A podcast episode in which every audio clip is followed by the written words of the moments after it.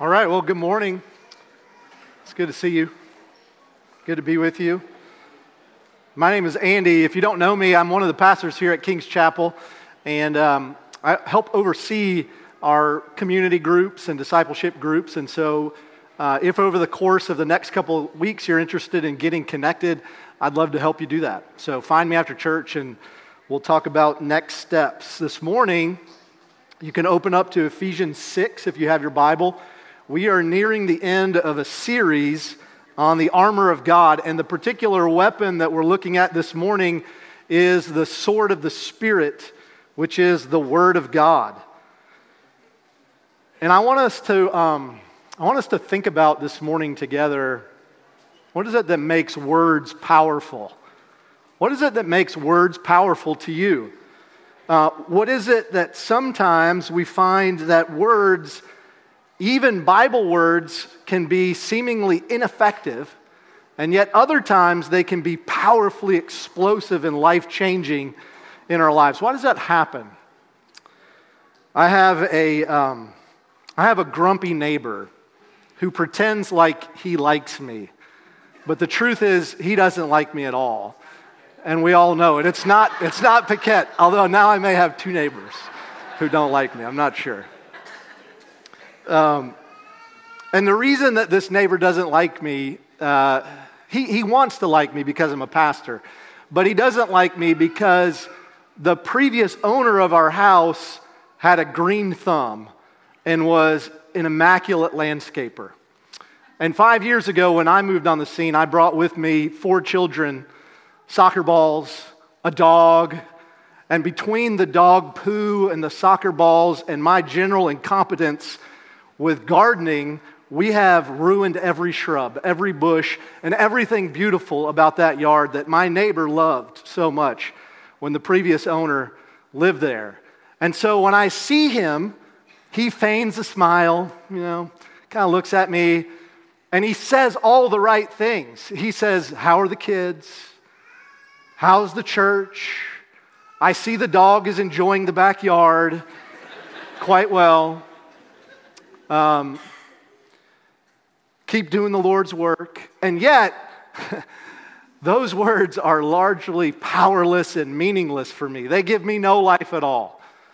I want to contrast that story with another story that I heard this week about Jeff Francoeur.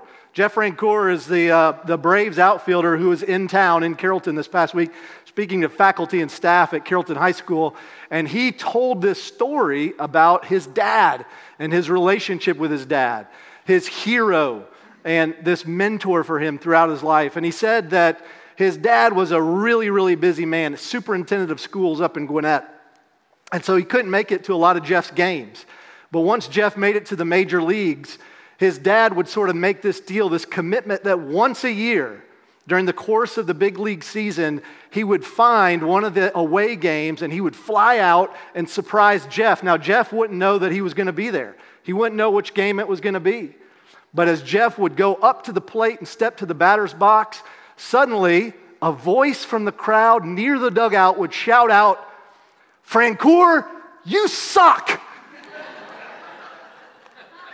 and Jeff would smile and he would step out of the box and he would feel loved and known and pursued by those words because of the relationship. And so, what I want to suggest this morning is that you can have all the right words, but words only have power because of the one speaking them and because of the relationship that we have with that person.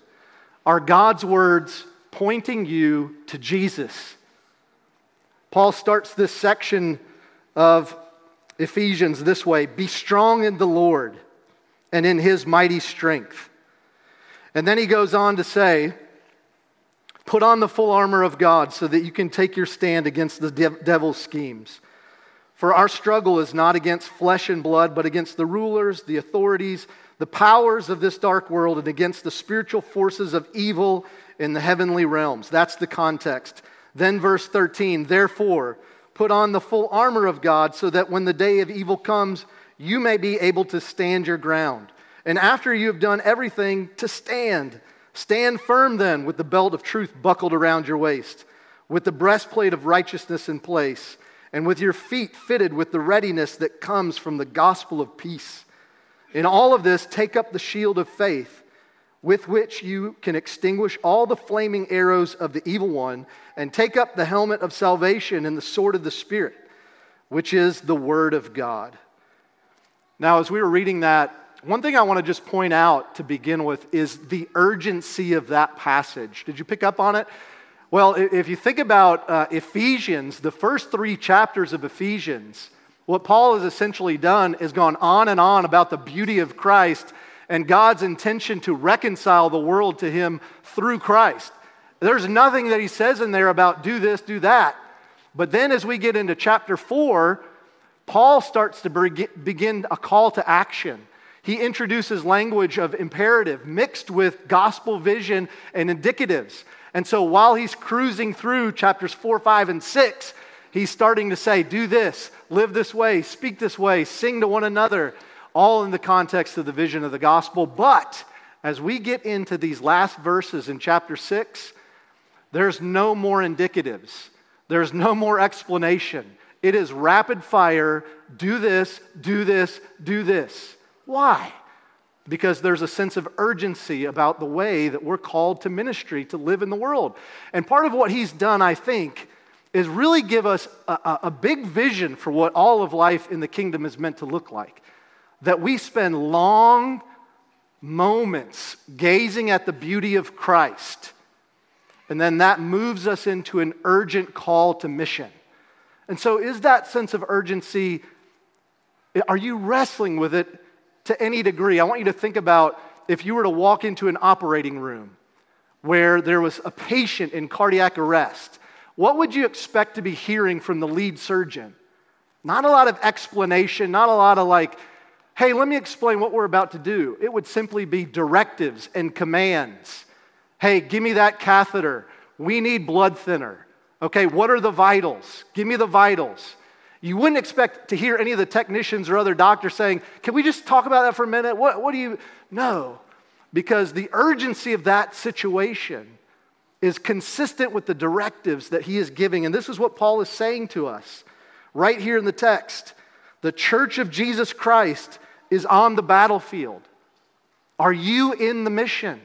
Do you have a sense of that as we talk about these weapons of warfare? Because if you don't, they won't make any sense to you at all. They won't land on us at all. John Piper says this Most people do not believe this. In other words, that we're in war. There is a peacetime casualness in the church, a casualness about spiritual things. There's no bombs falling in their lives, no bullets whizzing overhead, no mines to be avoided, no roars on the horizon. It's all well in America, the Disneyland of the universe. So why pray? I mean, the number one reason why prayer malfunctions in the hands of believers is because they try to take a wartime walkie talkie and turn it into a domestic intercom by which they ring up the maid to bring in another pillow. It's made for tanks, it's made for trenches, it's made for war. And so it won't work when you install it in your yacht. It won't work at the lake cabin. But what have millions of Americans done? They've stopped believing in the war. Life is peace. It's not war. There's no urgency. There's no watching. There's no vigilance, no strategic planning. Just easy peacetime prosperity. So, of course, Piper here is talking about prayer. But the reality is, he's really talking about all these different weapons that Paul enlists. And yes, of course, we're instructed to pray for things that matter to us on all occasions about all things. And so we, we can pray for our children and their grades and for broken air conditioners like I have in my house right now when they go out. We should pray. It's right. But what he's saying is if what is most central to your heart is that your life would be about your personal comfort, then you would have to expect that these, mission, these weapons of warfare would be ill suited for domestic comfort for your live, trying to live your best life now. And so I'm saying that to you this morning because I need to say it to myself as a check on my heart to say, Lord, as I walk into your presence this morning and as I put myself back under your word, Are you speaking to me? Is my life reflecting any sort of urgency, any sort of reprioritization of my time and my resources and my schedule because of the magnitude of this war that you are describing in Ephesians? God, check my idolatry and my materialism and remind me of where life is to be really found in Christ and in His Word. And so I have a prayer for us this morning. It's what I've been praying for us all week that when we hear tough words, that they would actually drive us to Jesus. In John chapter 6, Jesus has tough words, and a bunch of disciples leave. And Jesus turns to the disciples and he says, How about you? Do you want to leave too? And they say collectively what I long for our church to say To whom would we go? Where else would we turn? You have the words of eternal life. And so let that be our prayer this morning as we prepare to hear from God's word. Pray with me.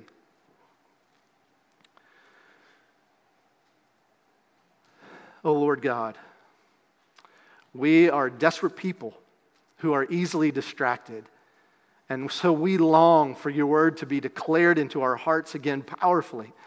And yet we long to not hear from your words, go mow your grass.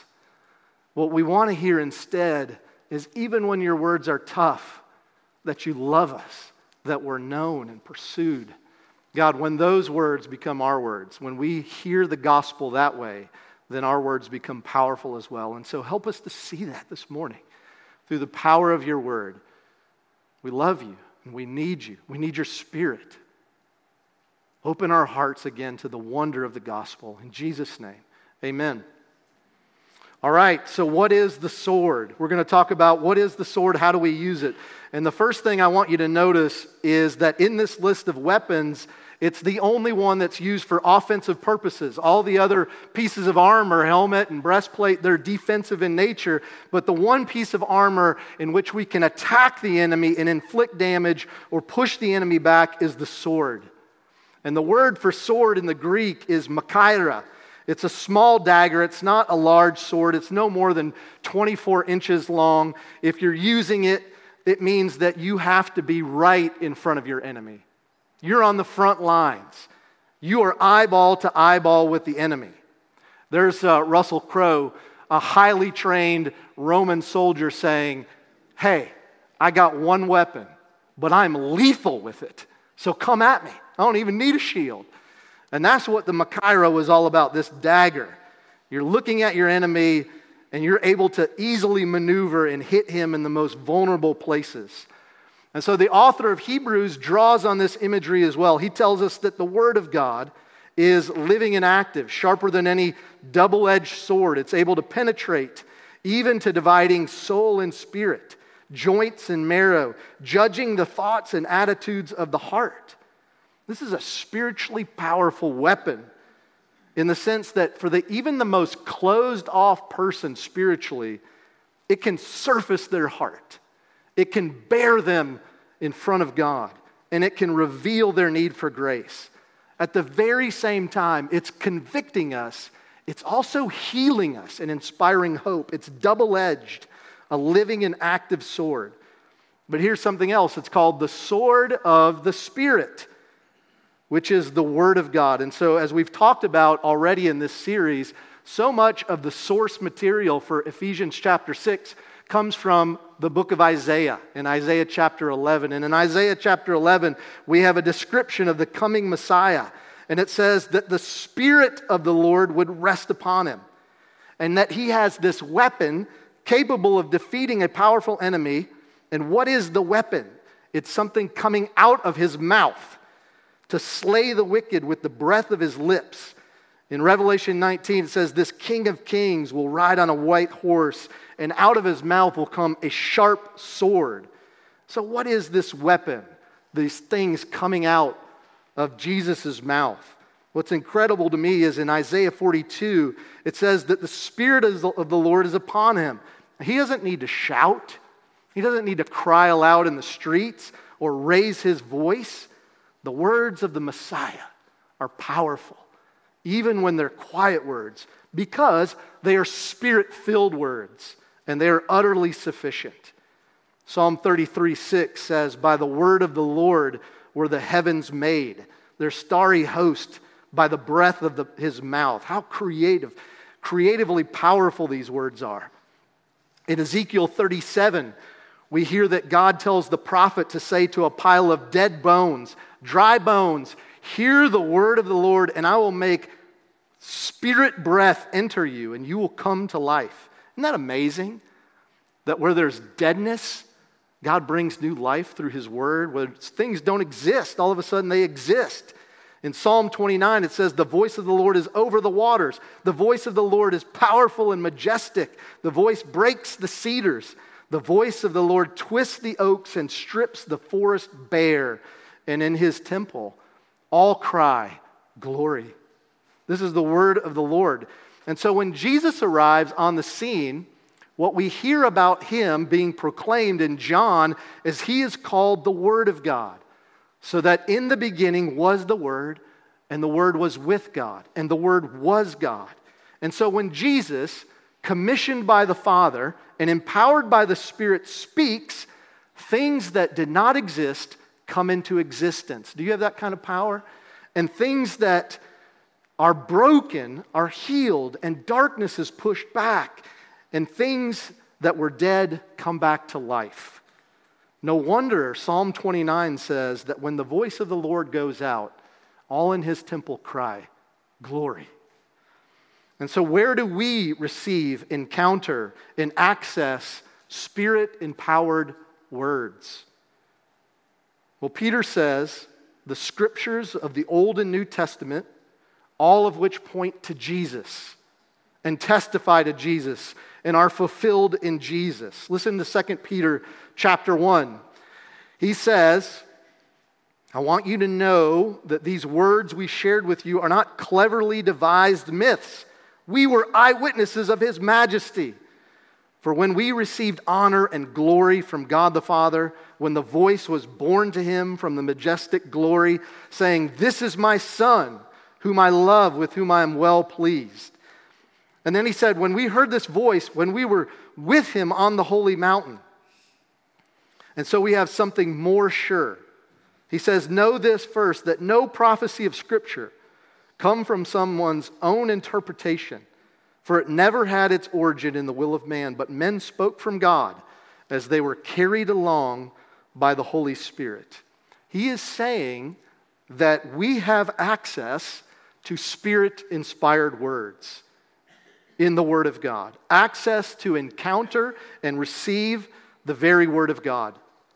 He goes on to say in second Paul goes on to say in 2 Timothy that all scripture is God breathed. It's useful for teaching and rebuking, correcting and training, so that the man of God may be thoroughly equipped for every good work. And so God's word is no marginal provision for his people who are engaged in battle, it's more than sufficient. That's the word. So let's kind of take what we've said and tie it together, try to summarize some of what we said. You only need one weapon to attack with, and that weapon is more than enough. And that's because the weapon that you have is the Word of God words that are inspired and empowered by the Holy Spirit. A grenade is only ineffective so long as the pin is still in the grenade. But if you pull the pin, it is armed and active and empowered. The words that we have in the Word of God are activated and armed by the Spirit, making them living and active. And that's the weapon that you've been given. It's more than enough. And the weapon that we've been given can only be used in close proximity, on the front lines, face to face. For the sword to be able to do the work, it means that you have to be in the life of other people. It means that you have to be in community, in relationship, in close proximity with others on a continual basis. Are you? It means that you're spending time with people who are hurting and lonely and perhaps held captive by a spiritual enemy, people who don't know Jesus. Or it could mean that you're spending intentional time with people who need to believe the gospel again as you share spirit empowered truth and testimony with them. And what this also means is that the gospel transformation, the transformation of the gospel, is not up to you.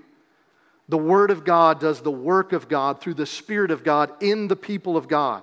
That's the sword that you are charged to take up and to wield, to swing and to learn to use correctly. It is powerful and alive. Do you want to learn how to use it? Well, let's talk about that for just a minute. How do we learn to use the sword? You know, anytime that you have a powerful weapon, you're going to need some practice and a healthy respect for what you have in your hand. You know, if you leave the sword on your shelf and you don't spend any time with it, don't think you're going to be effective with it when the enemy comes at you and suggests that your marriage sucks and that you deserve better and maybe you should just leave. And maybe the, the word isn't going to be all that effective when you hear, church isn't a big deal. Why go? You got to work tomorrow. That's what Sunday's for. It's for rest. Stay home. If you're not practicing how to wield this, you'll have no idea how to use it in battle, or worse, the enemy will use it against you. You know, the greatest sword fight in modern times is right there on your screen. It comes to us courtesy of The Princess Bride. It's this epic scene. It only takes a few minutes to watch, but did you know it took months to produce it? It looks pretty easy when you watch it. The actor who plays Westley, the hero of the movie, his name is Cary Elwes. When he read the script for this, he thought, I can do that, no big deal. In hindsight, he said, I was dead wrong. I have never physically worked and been as disciplined in preparing for that as anything in my entire life. Not only did I have to learn the steps, but my muscles had to be trained and, and like I had to grow new muscles just to be able to make these moves with any kind of proficiency. That sequence is three minutes long when you watch it on TV. It took him three months to work on the moves. He could only do five moves at a time, hours upon hours, days after days, a whole week of filming this one scene.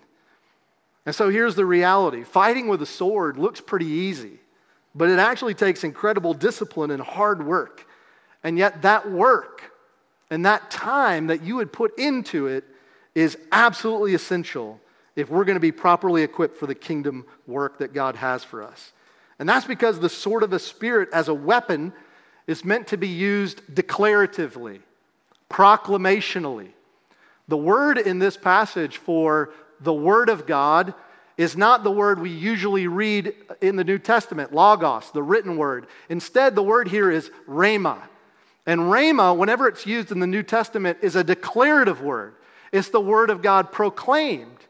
It's, it's the word taught and sung and testified to and preached. It's spoken words. That's rhema. Now, what does that mean when we think about that? Let me tell you what it doesn't mean. It doesn't mean that we simply say biblical words and phrases like we're Harry Potter, okay? Expecto Patrona.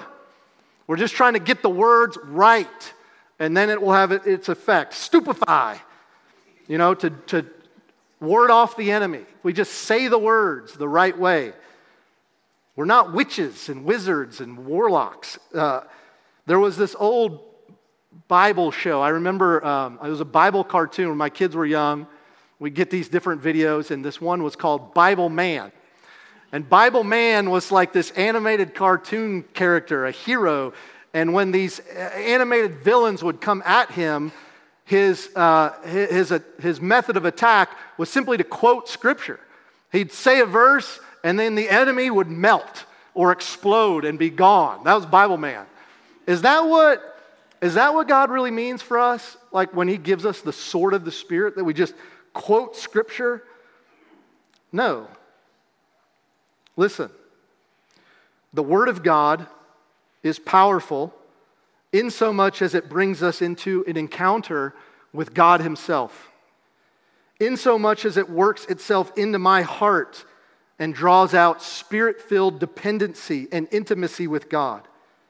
What makes the word powerful is the Holy Spirit enlightening the eyes of our hearts and minds so that we see the gospel and are drawn into deeper fellowship with God. That's what makes the word powerful. When that happens in my life, the word of God then declared and proclaimed and sung and testified to is armed with explosive power. So I want us to try to think about that in the life of Jesus. You know, one of the, one of the um, probably stories that would come to mind right away for us when we think about Jesus defending himself with the sword of the Spirit is uh, when Satan comes and tempts him in the wilderness. And in that situation, on three occasions, Satan brings forward a very acute and strategic assault against Christ in a place where he thinks Jesus would be vulnerable. And what does Christ do? He meets each one of those assaults with the same weapon, the same weapon that we have, the Word of God. And so in Matthew chapter 4, this is the first one. It says, The tempter came to him and said, If you are the Son of God, tell these stones to become bread. And Jesus answered, It is written, Man does not live by bread alone, but by every word that comes from the mouth of God. Now, is that Jesus just Bible manning him right there? I don't think that's what he's doing.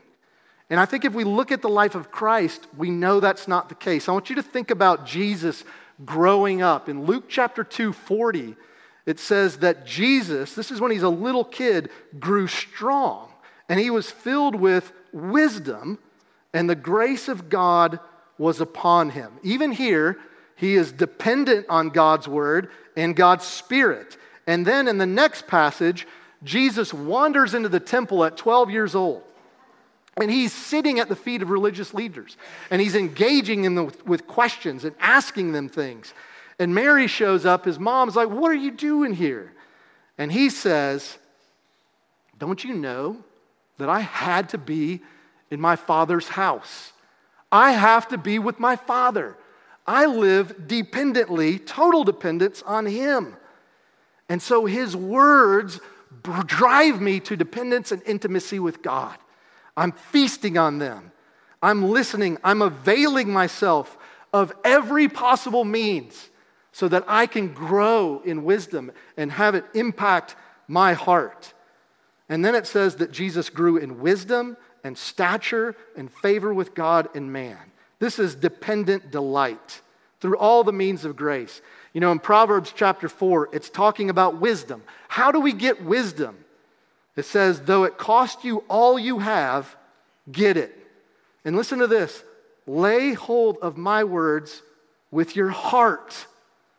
My son, pay attention to what I say. Listen closely to my words.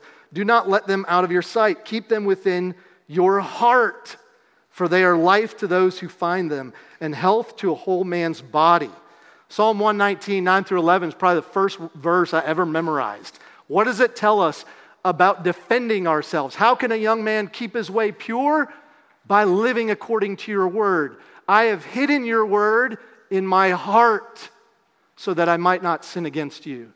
So, first, I have to listen to and avail myself of every possible means so that I can know and hear and be responding to God's word. But then I need to bring it into my heart so that brings about life change and power in my heart is where I begin to experience intimacy with God, where I surrender idolatry and comfort and selfishness.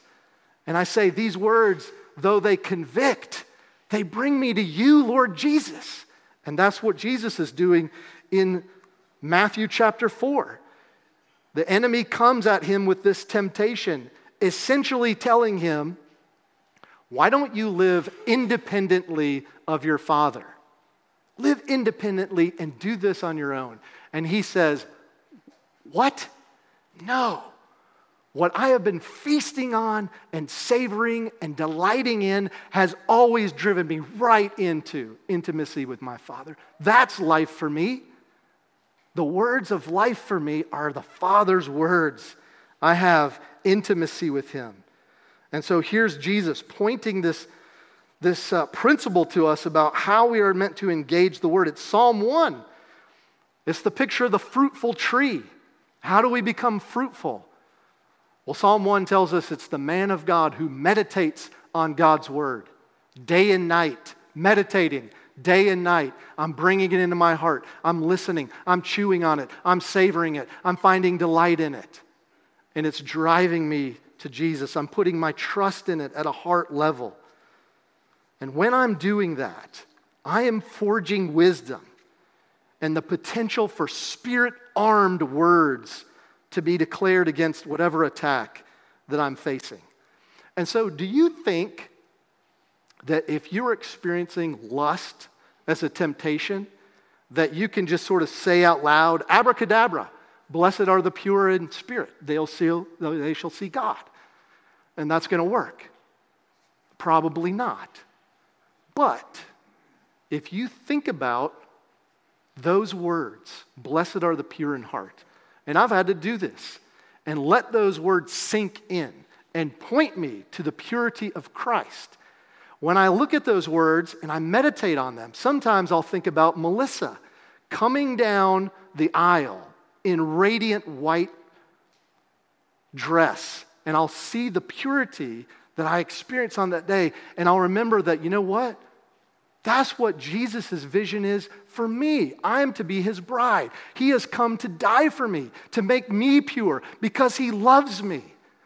And when I begin to think about the love of Christ and the purity of Christ and how those words are moving me towards Christ, suddenly I have a different sort of attack that I can offer with spirit empowered words.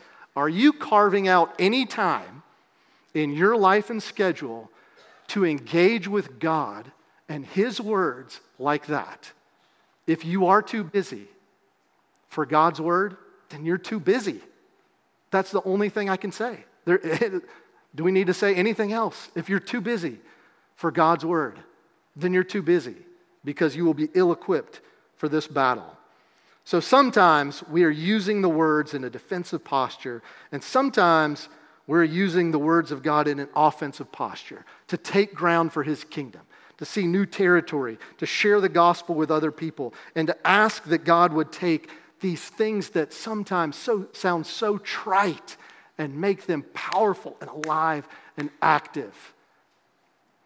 I'm embarrassed to say this, but I used the Tim Tebow verse a couple of weeks ago with somebody on my soccer. You know the Tim Tebow verse? I can do all things through Christ who strengthens me.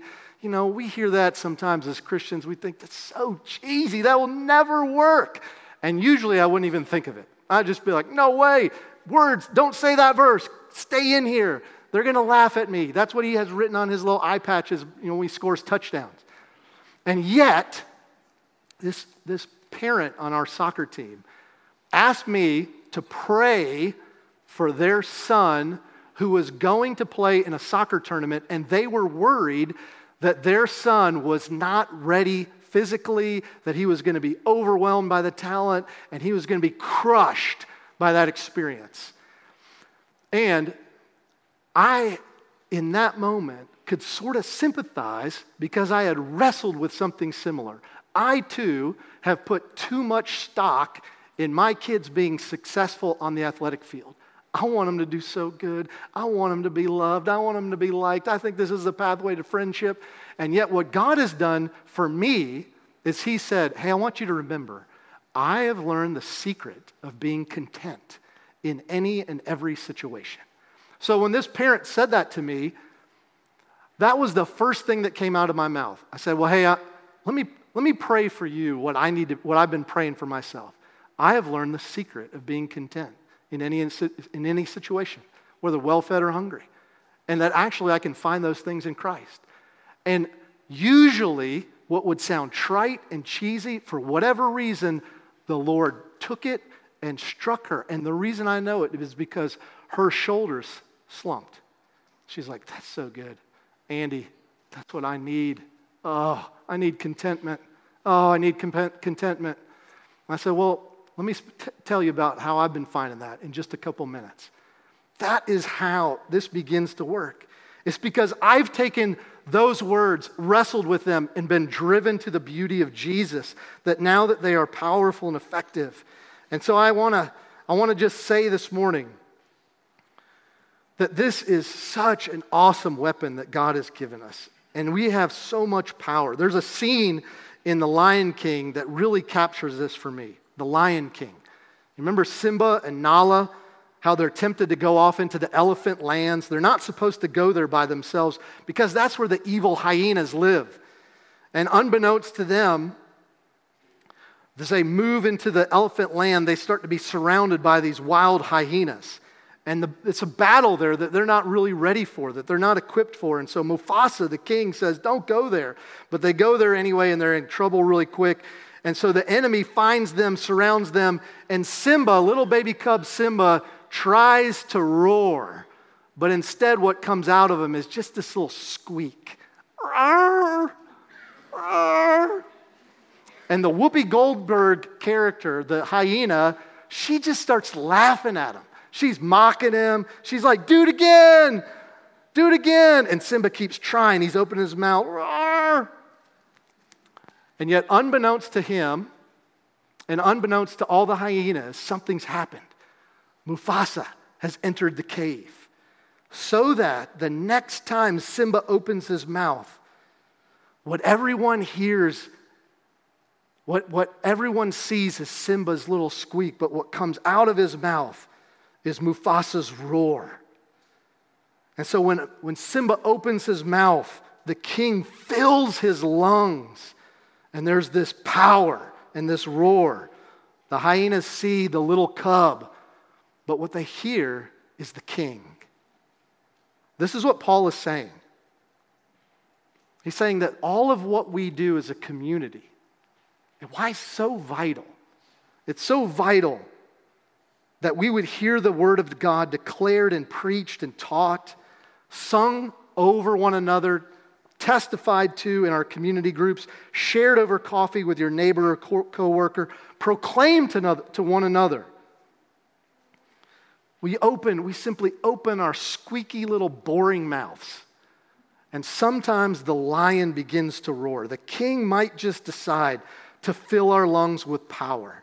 And so, what I want to say this morning is that we can't manufacture that or fast track that. You can't just hop in God's word tomorrow and expect that kind of powerful life change to happen. But John chapter 3 says we can only receive what we've been given to us from heaven. And Edwards, Jonathan Edwards says what we can do is lay ourselves in the way of allurement. God brings transformation. What we can do is set rhythms for ourselves and create, create the opportunity for that to happen through community life and rhythms of worship. What that means is, I'm here on Sunday. I've got to be here on Sunday. I've got to make it a priority so that I can hear God's word declared and sung over me and testified to me and taught and preached. It means that on Saturday nights, you might pray for whoever's going to be up here whether it's Andrew or Weber or whoever's filling this pulpit, God, fill them with the roar of your Holy Spirit. The, the people teaching our kids back there right now, are you praying for them that God would roar through them? It means that I'm in community. I found a group of people where I'm pointing one another, we're pointing one another to Jesus. In my personal life, I'm doing whatever it takes like Proverbs chapter 4 says, to get the words of life inside of me. I'm reading it, I'm memorizing it, I'm giving time to it. That means for me, I've got to turn my phone off. Off. Did you know there's an off switch on your phone? It will actually turn off. The other cool thing you can do is when you go to bed, you could put your phone in another room with it off. And then in the morning when you get up, you're not quickly distracted by Wordle and emails and TikTok videos and whatever's popping up. But you set that aside and you turn it off, and you're undistracted for some time with Jesus. I have to do this. There is no way that I can wield this sword of the Spirit correctly with my phone on 24 7. Are you even turning it off to be with Him? And so I want to spend some time on this um, this semester.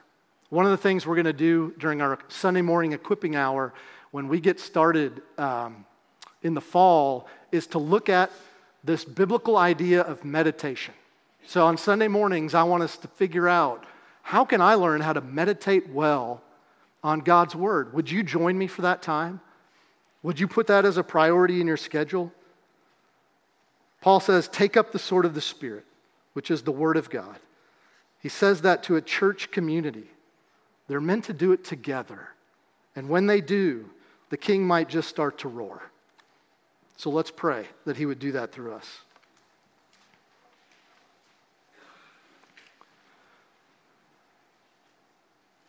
God, as we hear your words, may we not hear something like, go mow your lawn, but instead may we hear, you're loved. I'm pursuing you. I'm coming for you. And I'm going to change you and redeem you. God, those are, those are words that bring me life. And so I pray that they would bring life uh, to this people, to my people, to this community. God, that what we might do as a church would be to declare the wonders of Jesus in big ways and small ways, and to hear you thunder, to fill our lungs and to make us roar. We need you to do it. We cannot do it apart from your spirit. And so we pray in your name. Amen.